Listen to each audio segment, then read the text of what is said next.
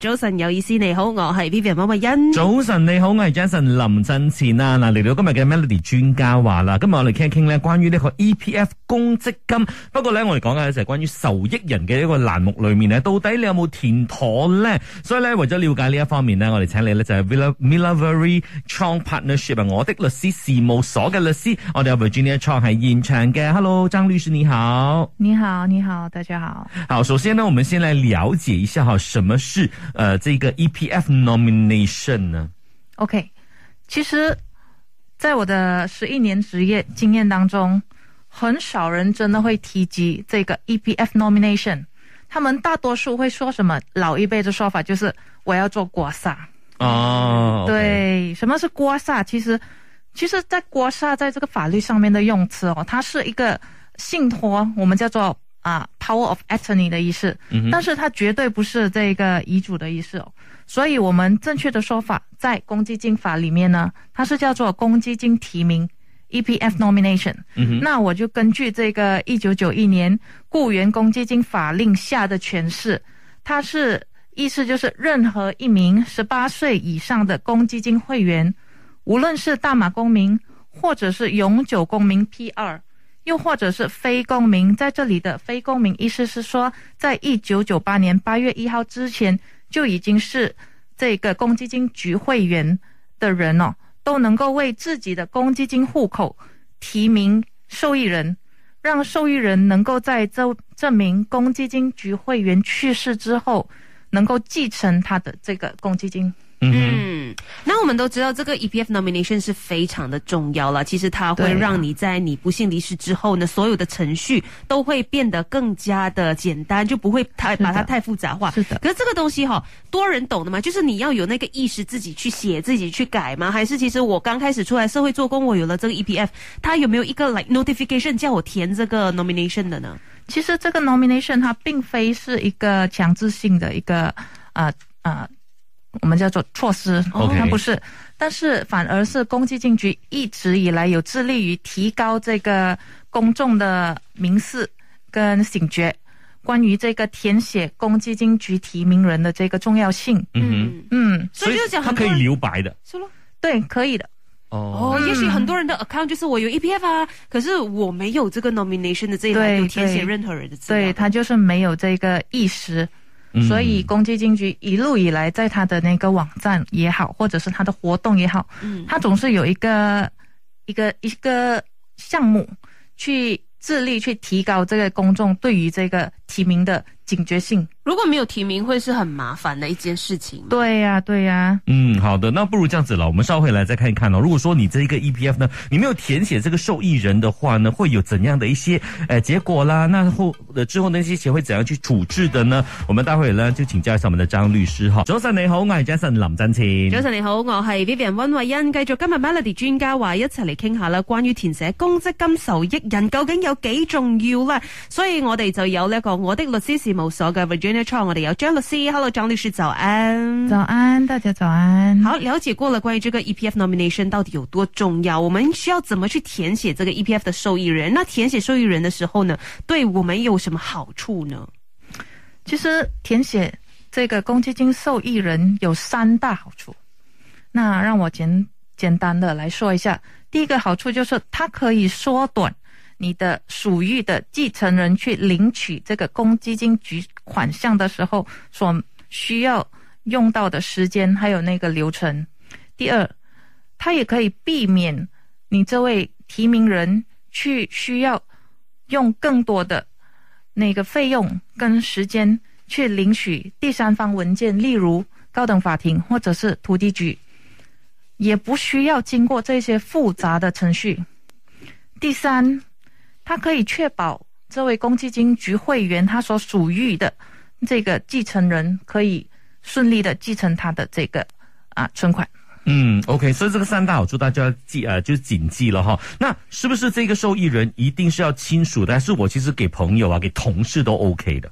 其实它是可以任何一位我们叫做 individual，就是个人。 OK，嗯，但是呢，为什么公积金局会建议你这个提名人是直系亲属呢？就是为了避免你所提议的啊、我们说 example 就是朋友，假设你提朋友的话，但是同时间你又有直系亲属，可能你的直系亲属就会以这一个点来向法庭挑战你的这个提名的确认性，也担心是否会被啊、在啊、欺诈的影响之下把朋友填了进去，从而导致你原本属于的这个提名人去面临更大的挑战，嗯去继承这笔款项。哼，OK。如果这样子的挑战的话啦，一般上那个直系家属会那个胜数高吗？可是明明就是我填了，就是给那个朋友的。这个其实上了法庭也需要有待去他的那个呃那个 evidence 嗯哼，嗯哈，也要看他当时交款这个提名表格的啊、他的神智啊，嗯他的是否有被胁迫啊，哦，其这些等等的因素，去让法庭去确认他填写跟提交这个公积金局提名表格的时候的意愿。嗯嗯嗯，但是其实在这个法令下是非常那个难度去挑战的难度是非常高的，因为这个举证的这个责任是在于直系亲属，嗯哼而不是提名人。 ，OK。嗯嗯对，所以他们如果说那是家属，他要提出挑战的话，对他就必须要去收集证据。对对啊对，他哦他他需要去举证，因为提名人都已经不在人世间了嘛，对吗提名人还有在，只是那个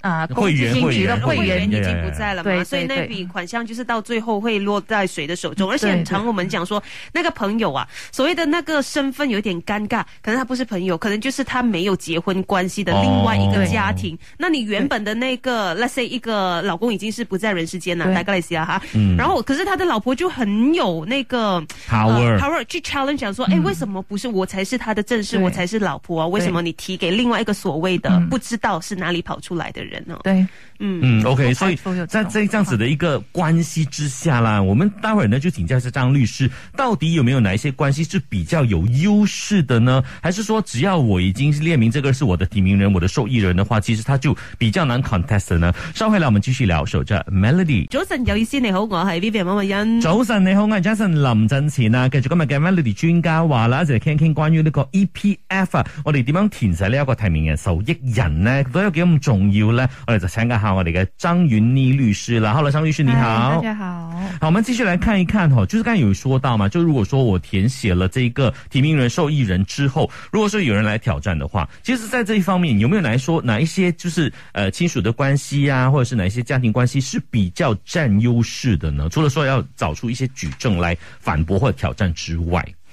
其实我们在法律的角度来说，是没有说哪一个关系是有占优势的这个说法。嗯哼，但是我们可以参考这个一九五八年无遗产的产业分法分配法令上，直系亲属，例如配偶、父母或者是孩子，这些直系亲属都会比较在法律上面比较站得住脚。嗯，嗯可是如果他们开始内乱呐、就觉得说，哎、我是他的太太，然后我应该分的比较多，这样子，就可能原本他写了哦，原本是分给父母比较多啊，还是怎么样的，这一些 percentage 还可以被挑战的嘛。嗯，不行，只要是你提交那个公积金局的会员，在提交公积金局的提名表格的时候，神志是清醒的，表格上面也是完整的，嗯有这个 dumping verification。其实他所能继承的部分，那个家属要是不满意的话，他们不能够挑战的，哦，嗯也 OK 很难挑战成功。嗯，那如果说另外一个情况就是，如果真的是刚才说嘛，就是他刚刚你 EPF account 的时候，他未必要你立刻填写的嘛。对如果我一直都没有填写，然后可能那个那个会员就离开了，这样子那一笔钱会怎么样？怎么处置呢？ OK，